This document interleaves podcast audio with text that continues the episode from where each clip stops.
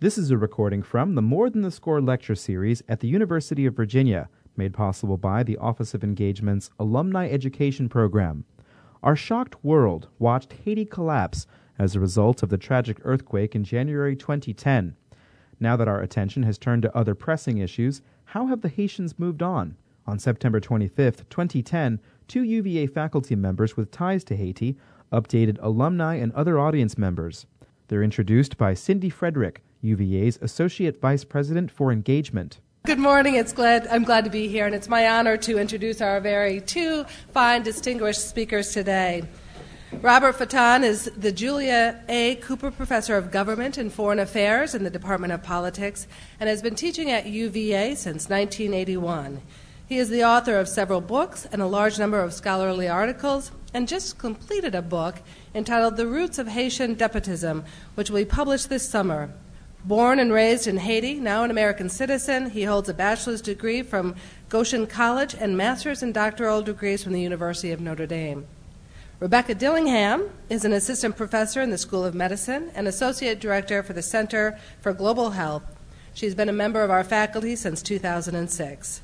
Dr. Dillingham's clinical activity is in the care of adult patients infected with HIV, and her research takes place in Haiti, rural Virginia, and South Africa. She has also led the development of the global health curriculum across grounds, and she holds degrees from Harvard Radcliffe College and the University of Missouri at Columbia. She served as a resident in internal medicine and as a fellow in infectious diseases in the UVA health systems, where she also completed her master's in public health here at UVA. So please now join me in welcoming our two very fine, distinguished scholars.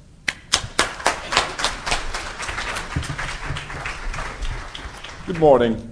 I hope I'm not going to be too depressing before a football game uh, because the topic that uh, we are going to talk about uh, is really one that uh, can lead to a very bleak uh, discussion.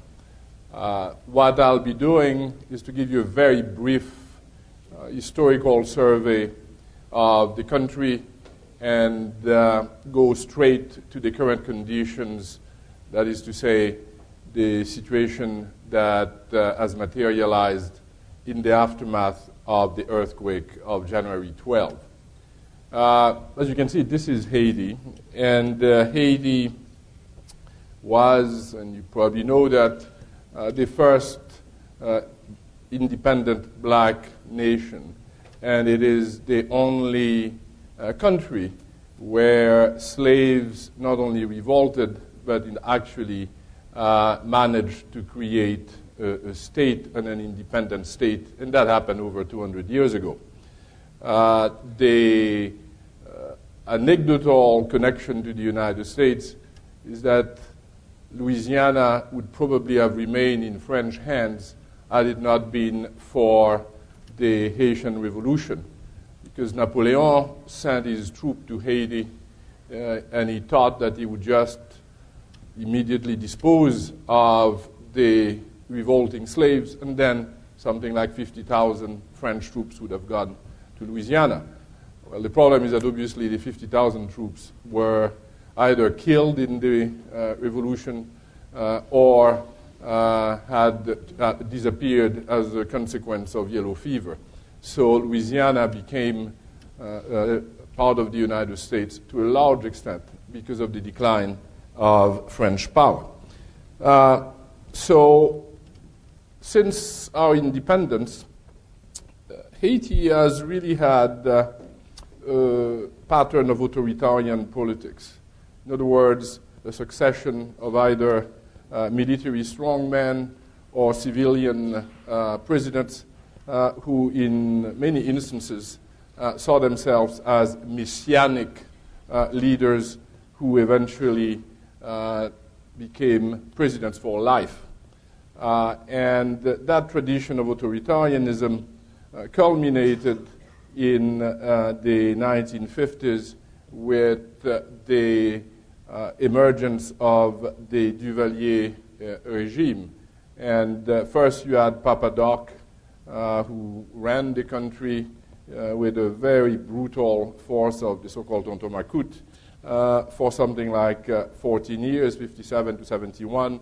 In 71, his son, uh, Jean Claude Duvalier, who at that time was barely 19, became another president for life. Uh, expectations were that he would have been removed very quickly, but he managed to stay in power up till 1986. And in 86, there was uh, uh, a rebellion against the dictatorship, and that led uh, to the current phase, which really is a phase of uh, unending uh, democratization and a phase where that democratization remains extremely fragile and our institutions are extremely weak. Um, so, when you look at the situation just before the earthquake, you had, a, as you know, a very poor country, but a country that lacked basic functioning institutions. Uh, and those institutions, whether you're talking about the judiciary, you're talking about the police, you're talking about uh, the different ministries that are running the country, uh, all of those institutions were virtually non existent as functioning institutions. And uh, when the earthquake came, uh, you had a situation that was already bad, getting really, uh, uh, to put it bluntly, catastrophic. the earthquake had a devastating impact, not only in terms of the death toll, uh, something like 300,000 people died in the earthquake, and the numbers might, in fact, uh, underestimate that toll. Uh, but whatever existed in terms of educational institution, whatever existed in terms of uh, health care, all of those things really took a massive blow. And uh, uh, the consequence of the earthquake is to a large extent what a Haitian said in Creole, uh, tout a which means the whole country uh, is no more. Uh, and the issue here is really that uh, not only you had that massive toll, but you also now have a very significant uh, uh, number of people living in camps, something like over 1.4 million people living in camps that are slowly disintegrating, unfortunately, because you've had the rainy season. So in Port-au-Prince, you have the camps virtually uh, in every area uh, of the capital city. And uh, while there hasn't been uh, starvation, while there hasn't been any epidemics, it's a very bleak uh, situation, and it's difficult to see how the country is going to manage, uh, given the existing infrastructure, to move the people from the camp into permanent housing. Uh, this is going to be a very long transition if it occurs at all. Uh, the devastation of the earthquake uh, was estimated to be the equivalent of 120% of the gross national product. Uh, so you can you, you, see the scale uh, of the economic destruction. and so we are entering into a very dangerous phase, not only for the health of the Haitian population, but also in terms of the stability of the country. Uh, the uh, catastrophe, on the other hand, has prompted the creation of what has been called the Interim, interim Haiti Recovery Commission. Uh, it was uh, uh, put into law in uh, last April by the Haitian Parliament. that commission is divided between Haitian uh, politicians and Haitian uh, businessmen and a foreign uh, contingent of institutions and of countries, and it's equally divided. Uh, the two co directors of the commission are uh, the current Haitian Prime Minister, fellow by the, by the name of Bellerive, and the other co director uh, is, in fact, the former President of the United States, Bill Clinton. Now, the Commission uh, is supposed to engineer the reconstruction of the country. And uh, while it is, in fact, a welcome sign in terms of the international uh, community commitment uh, to do something about the recovery of Haiti, it is, on the other hand, uh, problematic Uh, because what has happened is that the Commission has essentially replaced the government of Haiti, and the Commission has been voted by Parliament, and Parliament has dissolved itself. The Commission has 18 months of essentially absolute power in terms of devising uh, a plan for Haiti. And the problem, as far as I see it, is that the plan that has been devised is a plan that has many weaknesses. It is essentially the old type of economic policies that characterize the country for the past 40 years. Uh, the main emphasis, in spite of a rhetorical commitment to agriculture, to decentralization of the country, is really the garment industry. Uh, it's not that this should not be part of an, economic, of an economic plan, but the problem is that the garment industry uh, does not ultimately create a, a great, great, number of jobs. At its peak, when the garment industry was functioning, and that was in the late 70s, early 80s, there were barely 200,000 jobs created by the garment industry. And the problem with that is that it generates massive migration from the rural areas into Port-au-Prince. And the consequence of that is what we've seen actually in the earthquake. That is to say, uh, an overpopulated uh, uh, capital city, uh, the uh, crystallization of huge slums, and uh, that in turn has meant that Port-au-Prince, which had been built for about 250,000 people, was actually at the time of the earthquake populated by over two or three million people. So you have a disconnect between the needs of the population and the realities of the economy. And as far as I'm concerned, when you look at those plans, they reflect uh, an, an, urban bias, an, a bias of, of the elite. Uh, very little is going to be done for the vast majority of Haitians, in particular in agriculture. Uh, so I think that the plan has a real issue in terms of its emphasis and in terms of concentrating resources in the wrong sector. Uh, as I see it, the way out, if you are thinking about the vast majority of Haitians, is to generate an agricultural uh, system where the country can be, in fact, uh, self sufficient in terms of food production. Uh, and that requires significant investment in the rural areas. Uh, and here you have a problem, not only a Haitian problem, but also a problem of the foreign uh, uh, community. for instance, if you look at the, the issue of rice in Haiti, which is the main staple for most Haitians. Uh, Haiti was more or less self sufficient up till 1990. Uh, in 19, uh, by 1990, what happened is that you had a series of structural adjustment packages that were uh, implemented in Haiti, and that simply meant that subsidies for rice were cut and that the market was to a large degree flooded by American rice, which was actually cheaper. And the paradox of that is that the domestic agricultural sector in Haiti was told that you couldn't have subsidies. On the other hand, you were going to import American rice from Arkansas that was heavily subsidized by your own taxes. So the game is really a very unfair game, and it has contributed to the disintegration of rice production in Haiti. And this is a serious problem. Uh, the paradox is that Bill Clinton, who was president when the policy went in force, uh, testified about uh, a month ago or two months ago in front of, of, the Senate, and he said, Oh my goodness, I didn't know what I was doing. This has been a catastrophe for Haiti. Uh, and yet, it doesn't look like the policy is going to change. Uh, and that's one of the uh, major paradoxes that Bill may, in fact, feel the pain, but he doesn't change the policy. So that, and that is also symptomatic of the international community's uh, plan for Haiti because what has happened is that the state, the government, has become a shell. And it's not only because of the incompetence of Haitian bureaucrats and Haitian politicians, but it's also the result of particular policies. The policies have emphasized actually uh, the development of NGOs, and uh, the country actually is called by Haitians La République des ONG, which is, to translate it, uh, the NGO Republic.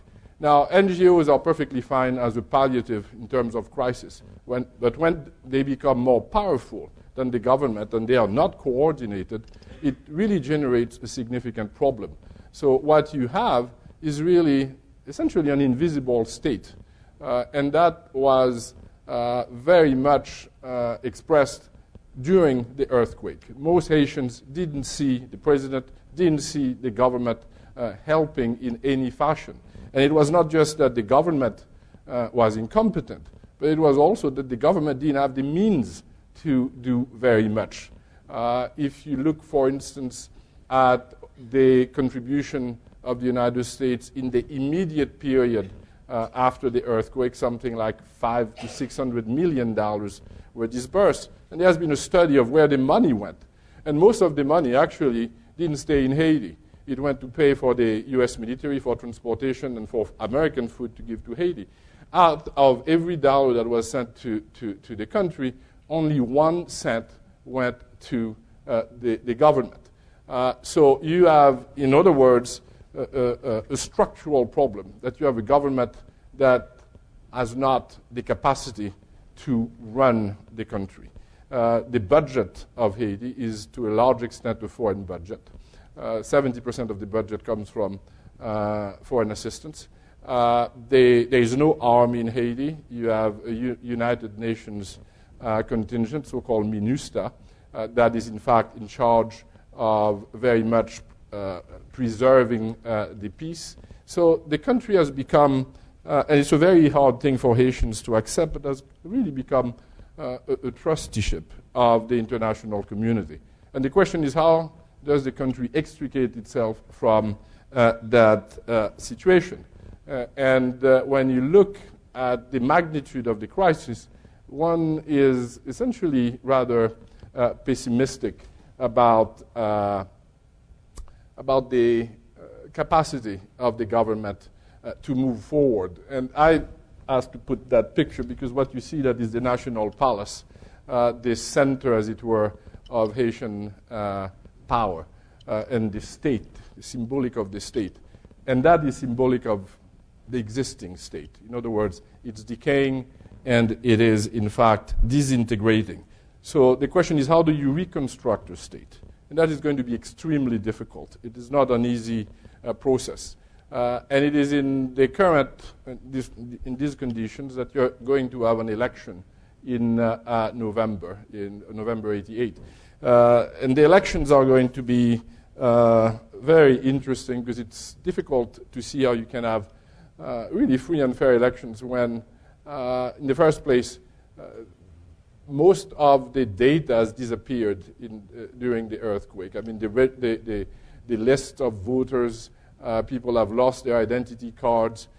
So there is one whether you can have, in fact, an election uh, that is actually legitimate. The second uh, problem is that uh, the current electoral council uh, is very much in the pocket of the current president, a fellow by the name of René Préval. So it's very likely uh, that the elections will go one way, that is to say, will lead to the election of uh, his uh, uh Dauphin, his chosen candidate, a fellow by the name of Jude Célestin.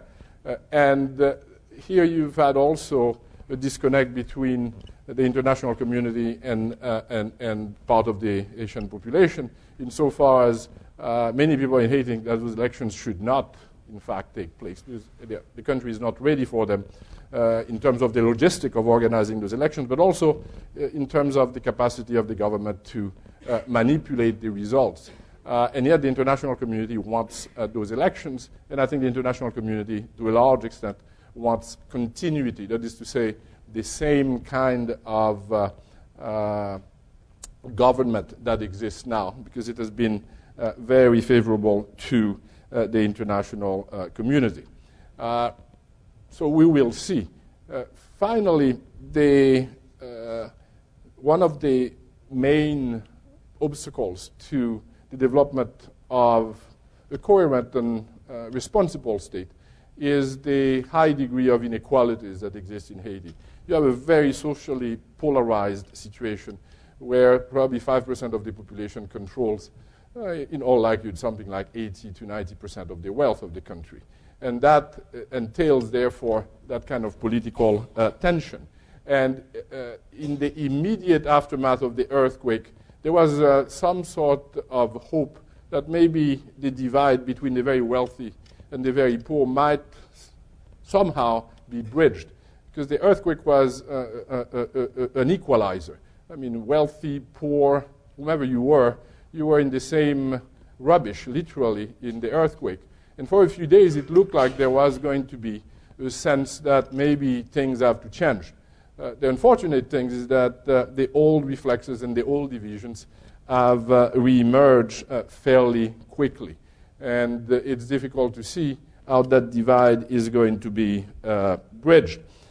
So the future seems to be rather bleak.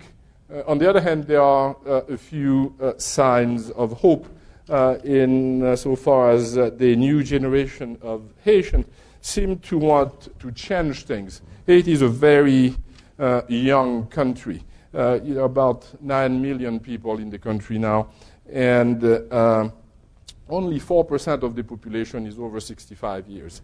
43% uh, is under 15 years. So you're talking about a massive explosion, and the youth is really uh, the hope for uh, the future.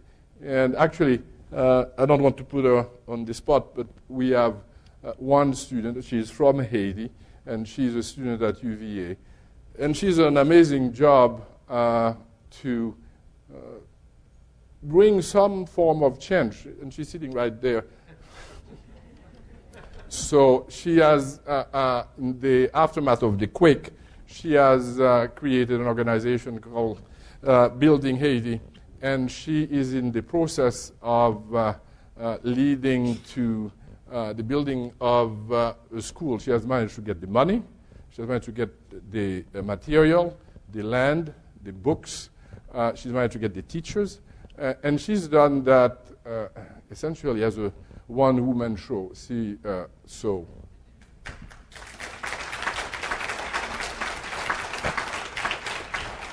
So if there is hope, it really resides uh, in uh, the, the youth. And uh, my generation has essentially failed, uh, and can, I can only hope uh, that the next generation uh, will, in fact, uh, seize the opportunity uh, that the catastrophe has brought about. Uh, otherwise, I'm afraid that the country will remain in a permanent state of crisis. Thank you very much.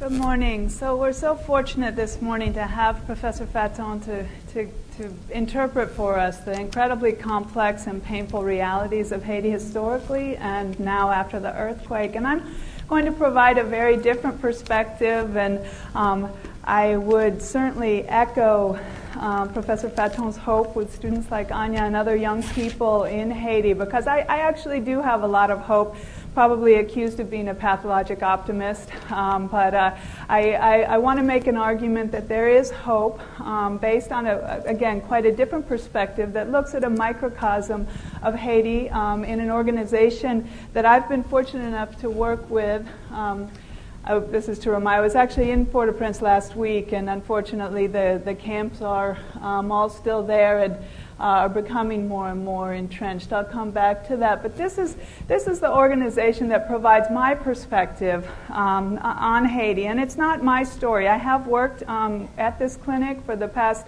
eight years, um, and it's a large part of my time here on faculty. Actually, three quarters of my time um, is devoted to work with this clinic. Um, and uh, that said, um, again, it's certainly not my story. It's the story of the Haitians um, that I work with there.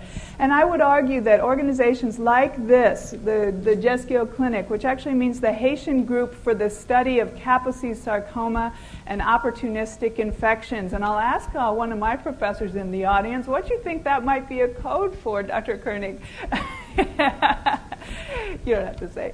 I'll tell you that it was created in 1981 at a time when um, uh, the, the, president of Haiti had said that it was illegal to say the word HIV or AIDS. Um, that, uh, actually, HIV wasn't really even described, but AIDS was. Um, and as some of you may remember, HIV um, in this country was originally characterized by the four H's hemophiliacs, uh, heroin users, homosexuals, and what was the fourth?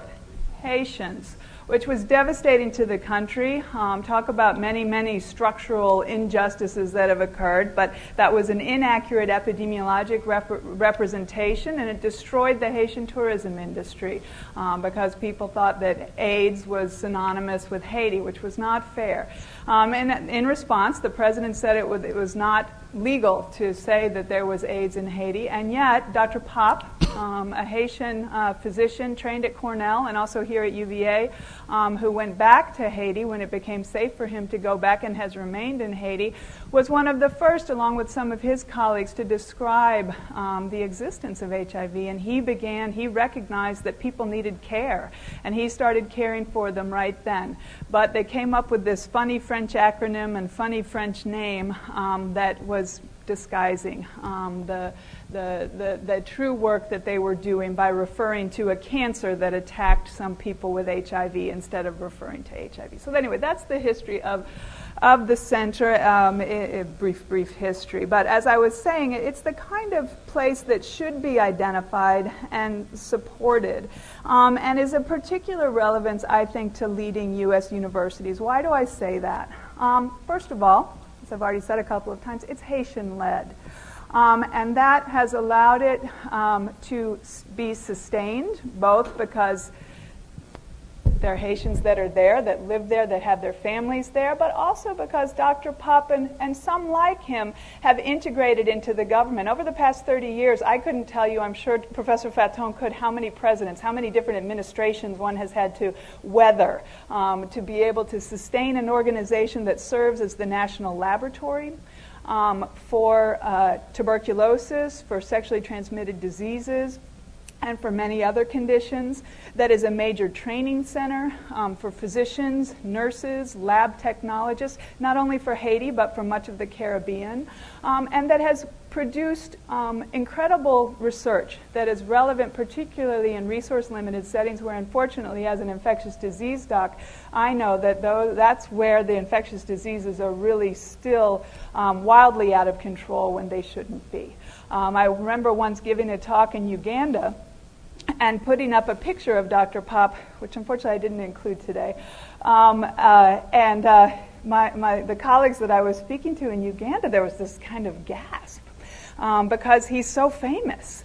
Um, and my Ugandan colleagues hadn't realized he was black, hadn't realized he was Haitian, and that meant so much to them that these incredible findings that have influenced care for millions of people came from uh, Haitian organization. So it's, it's really um, uh, an amazing place, um, and I hope um, that um,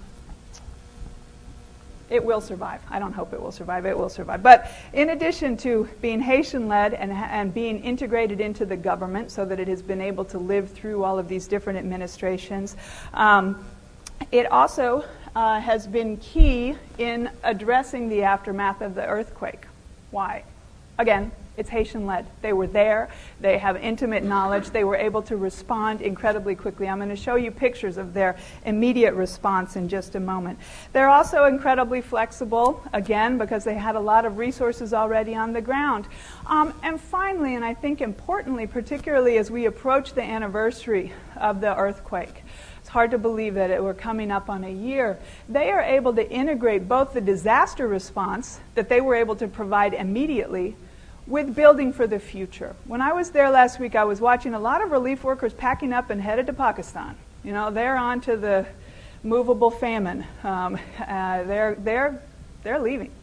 Um, and organizations like this are staying and are able to integrate continued relief work with future um, plans for building and truly hopefully uh, reviving um, the good things uh, about Haiti. So, um, this is the main clinic area. Uh, we serve 6,000 patients who are infected with HIV um, children, adolescents, adults. We also take care of their families. Um, we take care of those who have TB. Um, and again, just to underline, we also do research relevant um, to this kind of setting and do a lot of training uh, of physicians, nurses, lab techs, psychologists, etc. Um, this is pre earthquake. I think it's important to underline, as Professor Fatton was saying, that before the earthquake, things were terrible. this is an acute on chronic disaster. This is the canal that's right on the other side of the wall um, from our clinic. Port-au-Prince um, can be lovely. It's uh, on a uh, it's, it's, mountainous. It comes down to the sea, and the trash system is essentially to push everything into the canals and let it go out um, into the sea. Um, right across the street from us is the Cité de Dieu. This is pre-earthquake. Um, this is essentially a huge trash pile um, that has all that trash that's collected. If you look at satellite images, you can see the Boulevard Harry Truman, which is the street that we're on, that was supposed to be a seaside boulevard. And now there's this neighborhood of several tens, thousands of people that live across the street essentially on trash. So Haiti had problems. Um, it continues to have problems. But this is the setting. When people say, why haven't they just rebuilt? This is a country that doesn't have any cranes that doesn't, uh, I don't know how many dump trucks they have. I could probably count them on my two hands. Um, it is not possible to just rebuild um, like this after an event like this. So that this is this was before happier days with two of my colleagues. Um, this is the wall of GHESKIO that fell. Fortunately, um, the main clinic building that I showed you um, it stood. Um, the administration building fell. Um, but we were fortunate in the sense that um, structurally we still had most of our resources. The pencil point is at the large triangle, so these are all the different refugee camps. This is a little bit dated, there are more camps now. Um, and the relative size of the triangle shows the size of the camp.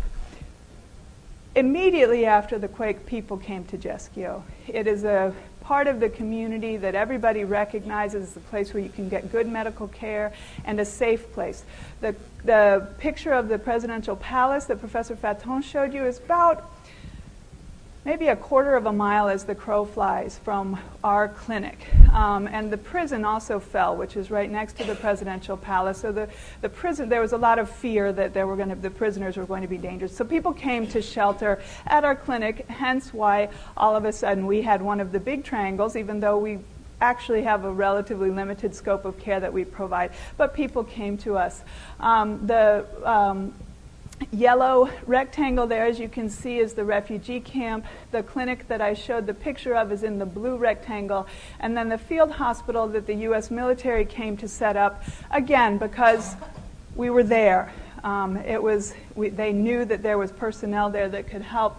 Um, was set up immediately. That was the, the on the on the left as you look at it was the original refugee camp. Those are just people came and set up in our soccer field, um, and that was um, the right after the quake. People distributing um, food and medicine.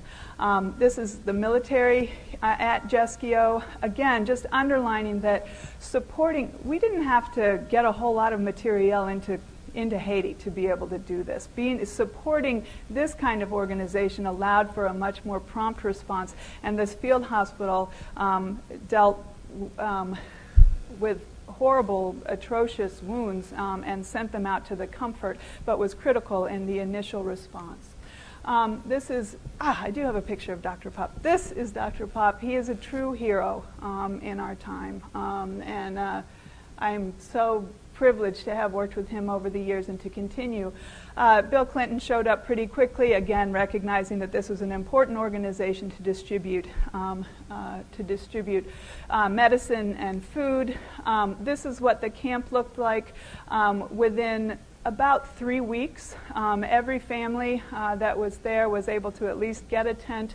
Um, unfortunately, a sad reality is the barbed wire. You see, the security had been a major issue, and we were able to secure the camp fairly quickly. Um, and this is an example. This family of six lives in the tent. Every day, our physicians that had been um, caring for the thousands of patients that they're responsible for take turns doing a sweep through the camp to identify every person with diarrhea, everybody with a fever, um, everybody that needs medical care, all the pregnant women. Um, and we've been very fortunate. We've had no outbreaks of disease um, and uh, haven't had any incidents of malnutrition either.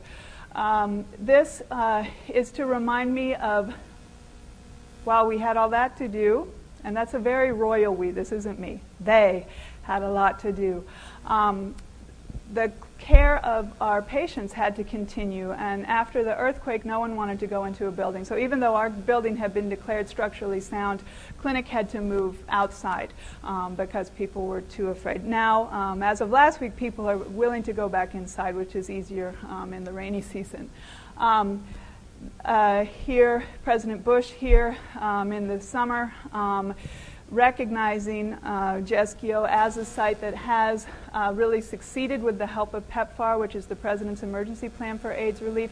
Again, the usual business of, um, of our clinic is continuing. Unfortunately, we lost um, almost 5% of our patients in the earthquake, um, but we're really only I was ju- just helping them actually with the follow up. We, we, we haven't accounted for 3% of our patients. They've, other than that, they're all back, all getting care. Um, and that's a big job, um, and it continues. Um, in addition to the kinds of care that I described before, um, these are two of my nursing colleagues, um, and they have uh, taken on the role of uh, rehabilitation also, which was not something we'd ever done before. Um, I should say that the GHESKIO Clinic's main partner is Cornell University, Vanderbilt, and University of Virginia are also significant partners, and we're very fortunate in that regard. Um, a tuberculosis hospital. The tuberculosis hospitals fell um, and so uh, we now have this tent hospital. Um, TB is uh, a major problem in Haiti, uh, and unfortunately, uh, multiple drug re- resistant TB um, is spreading because of the failure of that particular infrastructure. So, this is an attempt to address that. Um, in addition to medical care, it was very um, it was extraordinary to me that I was watching Dr. Pape get in, interviewed on national NBC News, and one of the, I can't remember who the um, the interviewer was, but he was saying to him, you know, you've got a lot of other things to do. How come you're taking care of all these people in the camp? And I thought Dr. Pape's expression was priceless. He's got a very expressive face anyway, and I thought you could see in his face that he that was the most perplexing thing anybody had ever said to him. He said, and he finally, after a pause, he said, What else would I do? And so, in that vein of what else would I do? Well, what has he done? He's created a school um, on our clinic grounds um, for the children because their schools were all destroyed. So the children are back in school. It's another shot, um, all with their Centre GHESKIO, this AIDS organization now that has a school. Um, and this, is, this was uh, right after work, the last day I was there. Um, there's a soccer team that they've set up. The GHESKIO Lions are now playing soccer. Um, and uh, the reason they have their soccer field back is actually um, because um, the camp has moved. I'll, I'll, mention that in a moment. This was um, there was concern that people weren't getting enough food, um, and so Dr. Pape decided that there should be a central kitchen for the camp, and he started. Um, he actually hired women um, to create a central kitchen area from which all the food could be distributed, rather than trying to distribute uncooked food, which then would become a commodity and was leading to security issues um, in the camp. So he paid women to cook the food and distribute it, um, and that had has worked well. Unfortunately, as you see here, it was getting pretty muddy. They were using rubble um, as pathways, um, but ultimately they moved to this higher ground, just moved the whole camp, and Dr. Pape has secured the land necessary um, to be able to um, create a whole new community for the people that are currently living in the camp.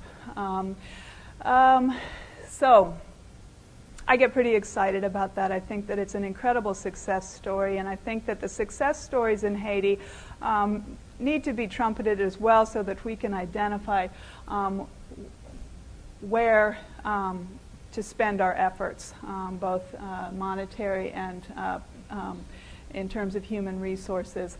And human resources is what I wanted to remind all of us uh, of um, in this regard.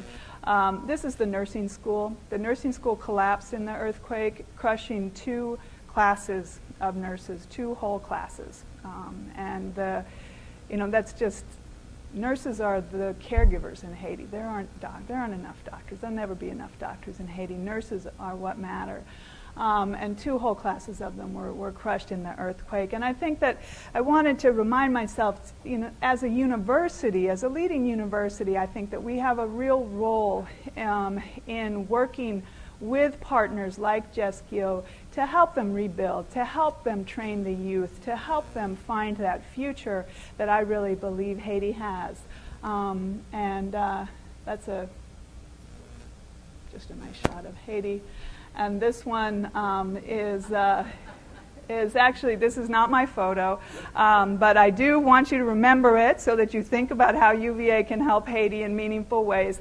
Um, certainly, I am not the only one at UVA that cares deeply about Haiti. There are many, many. This is actually a thanks to a team led by Dr. Scott Severud from the emergency department and Audrey Snyder from the School of Nursing that have been going um, back and forth and are helping to develop a clinic in Jacmel, one of the um, uh, seaside cities uh, that's really lovely and was also severely damaged. So uh, we wanted to make sure we left time for questions. Um, so I'd be happy to, and I know Professor Fatton also.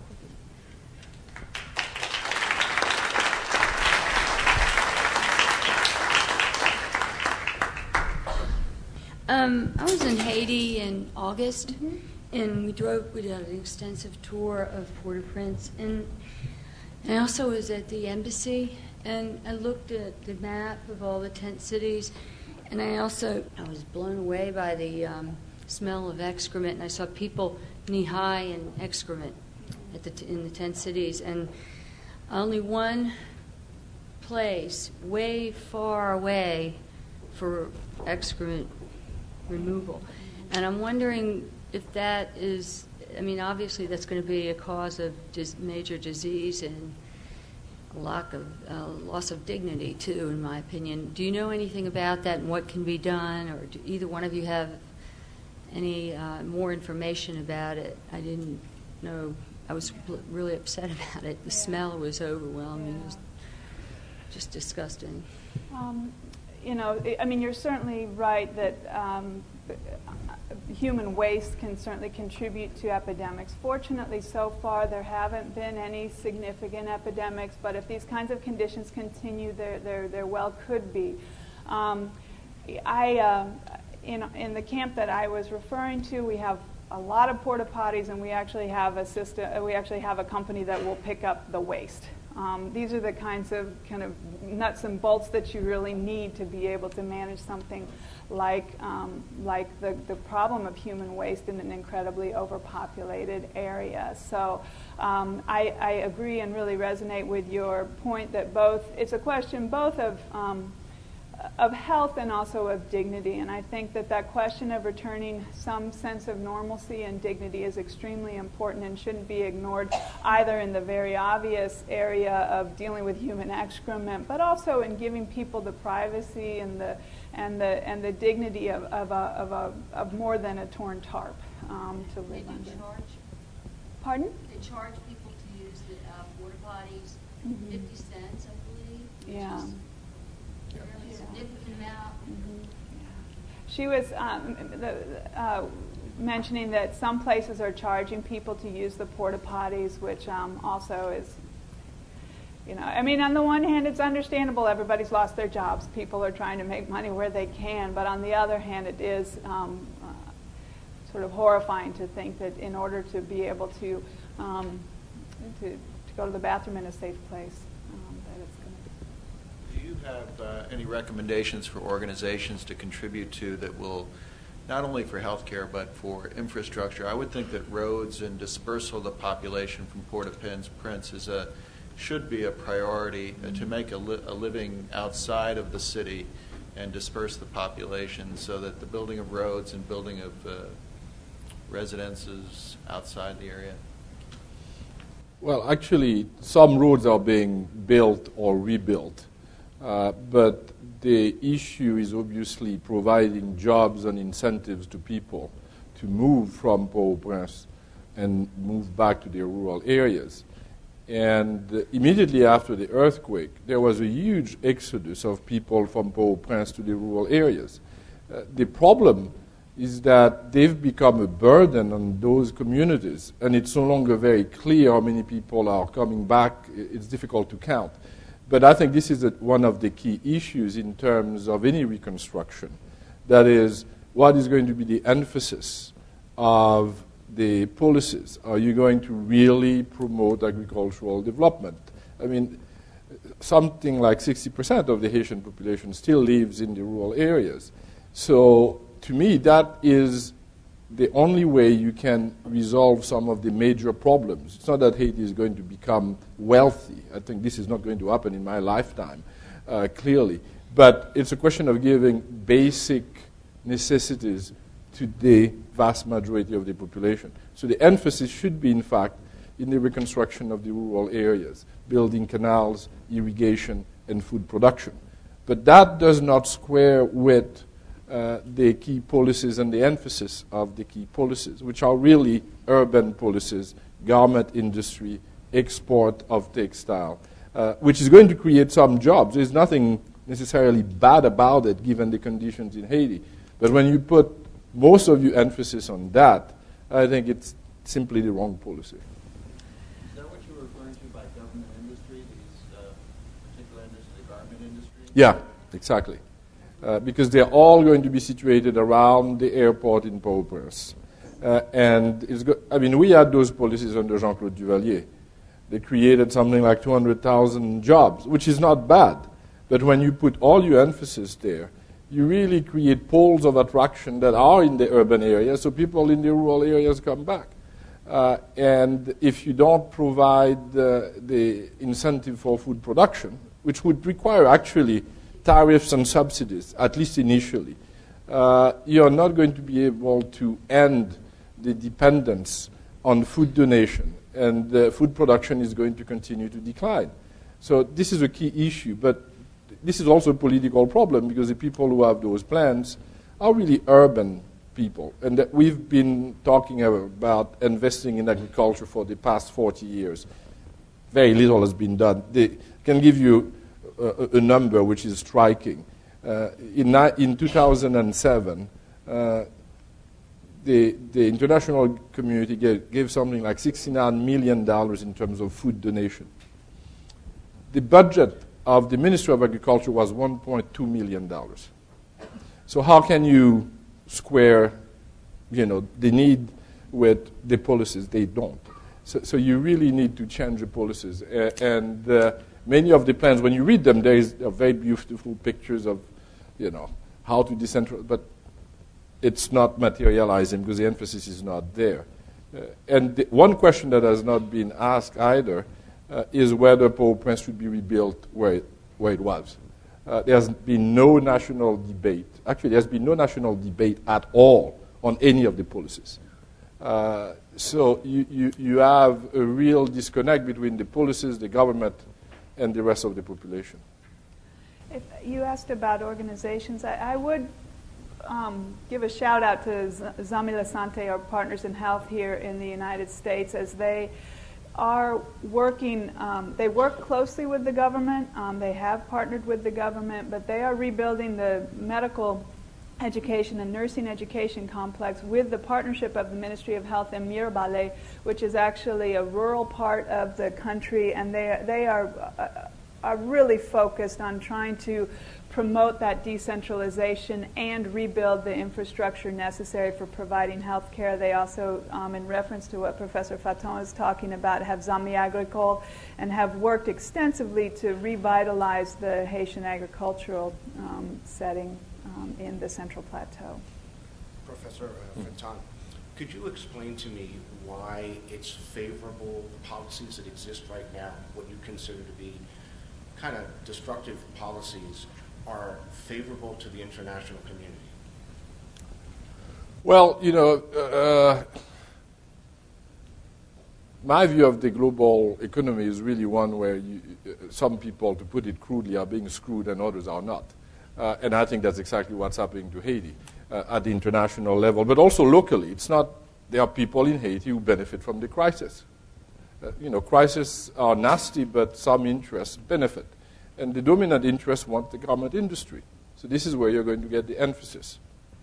Uh, so I think it's a political issue. Who has power and what are the interests behind that power? And we've had for at least 100 years, clearly uh, uh, a, a, fundamental disconnect between the privileged few and the vast majority.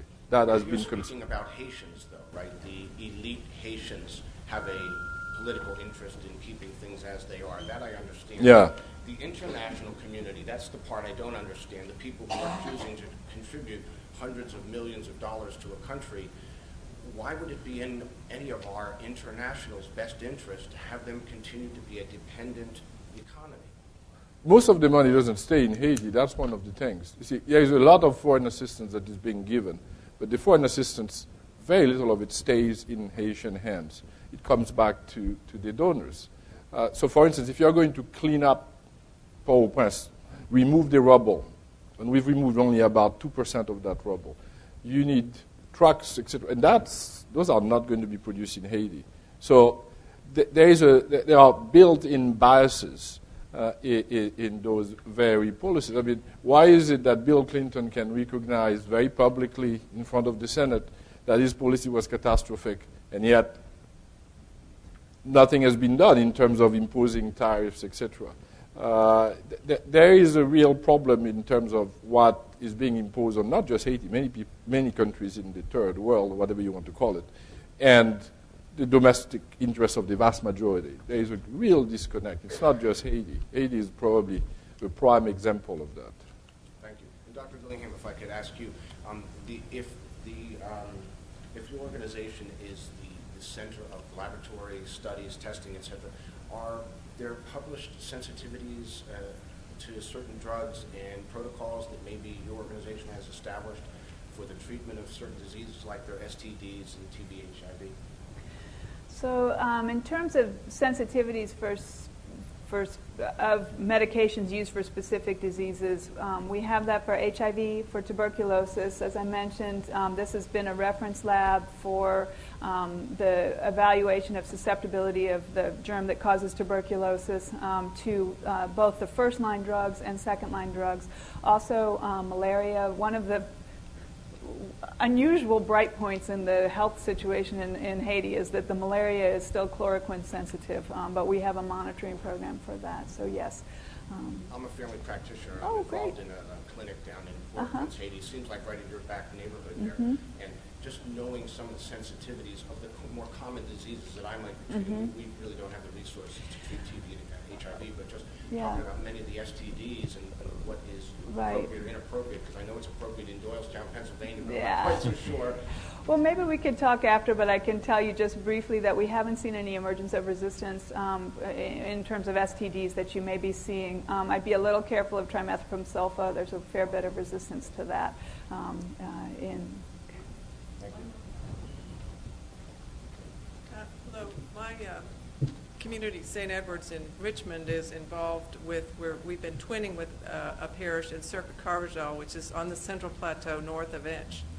And we struggle with how do we be helpful because we probably, by virtue of giving them money, have created a certain kind of dependency, which is necessary, but now we'd like to find a way to, to increase their self sufficiency or to create it, really, because there isn't much. Do you have any suggestions?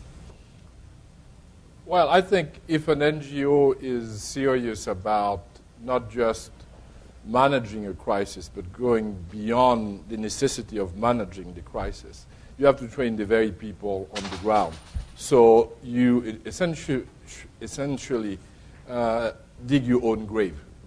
You should be out after a certain amount of time, and you should train people who can take over.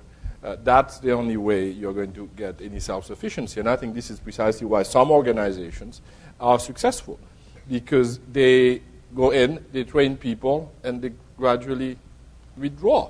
And I think this is the transition that is really important. Many NGOs stay on the ground, and as you said, whether willingly or not, they generate more dependence. And, and this is a huge problem. I mean, one of the most amazing statements after the earthquake was made by the Minister of the Interior. He said, We are not in the business of resolving problems, call the international community. This is the Minister of the Interior. So that tells you the mentality at the highest level. Uh, you know, uh, when, when the earthquake occurred, the first thing that the president did was not to go and talk to the, to the nation. He didn't talk for three weeks. He called the French embassy. And he says that very publicly. So you have that kind of dependence. We can solve the problem, come here. And that is a very destructive pattern.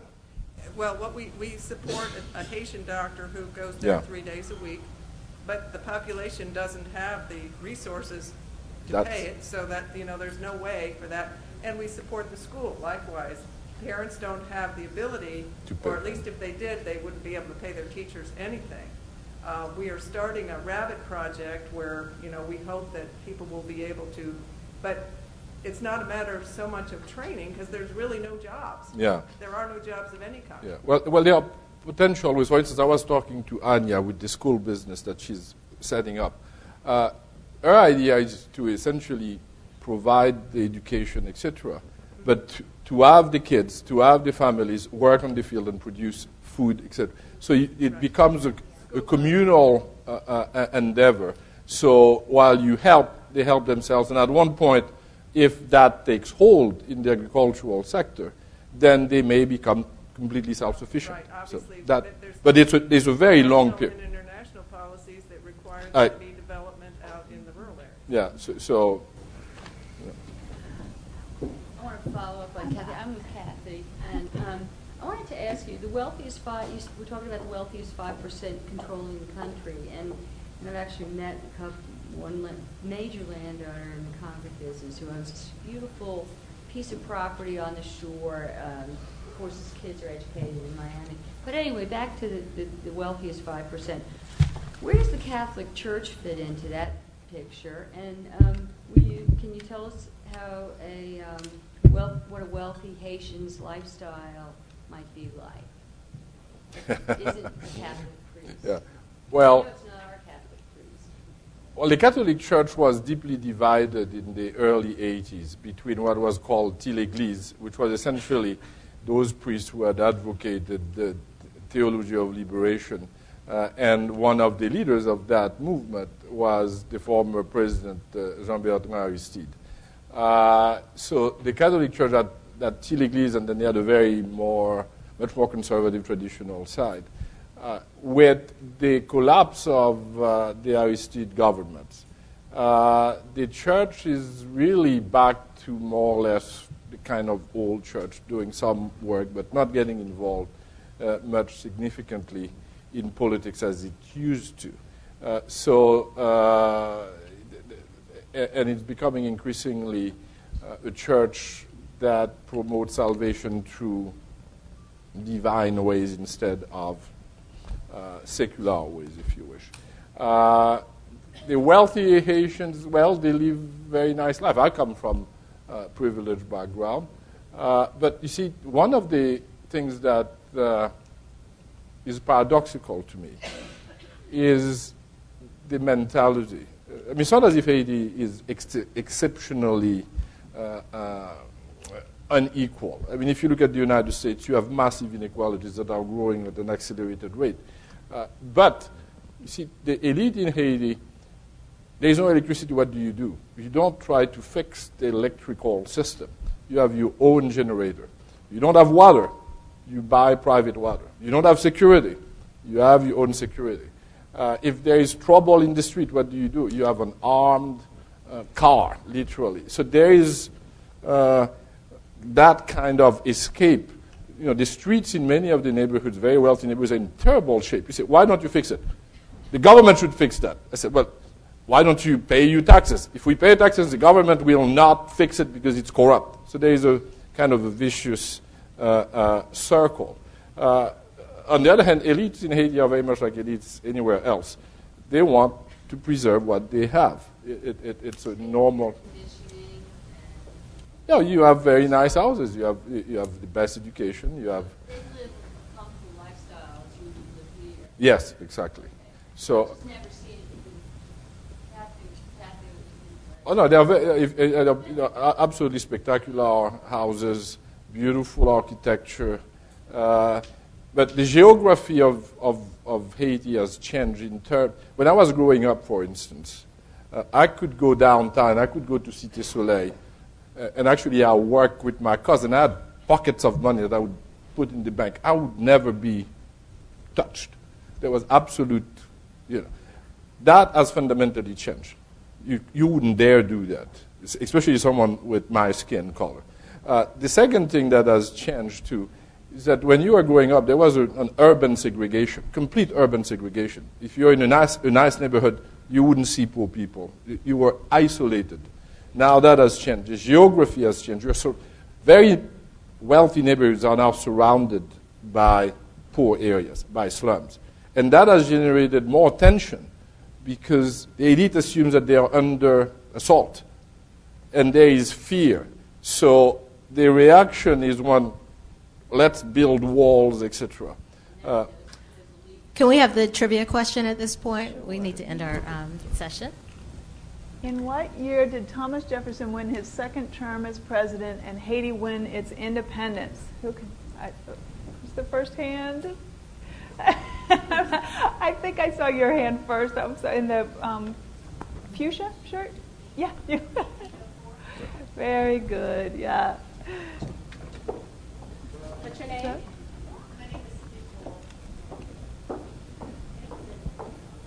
What is that? Are you Thank you.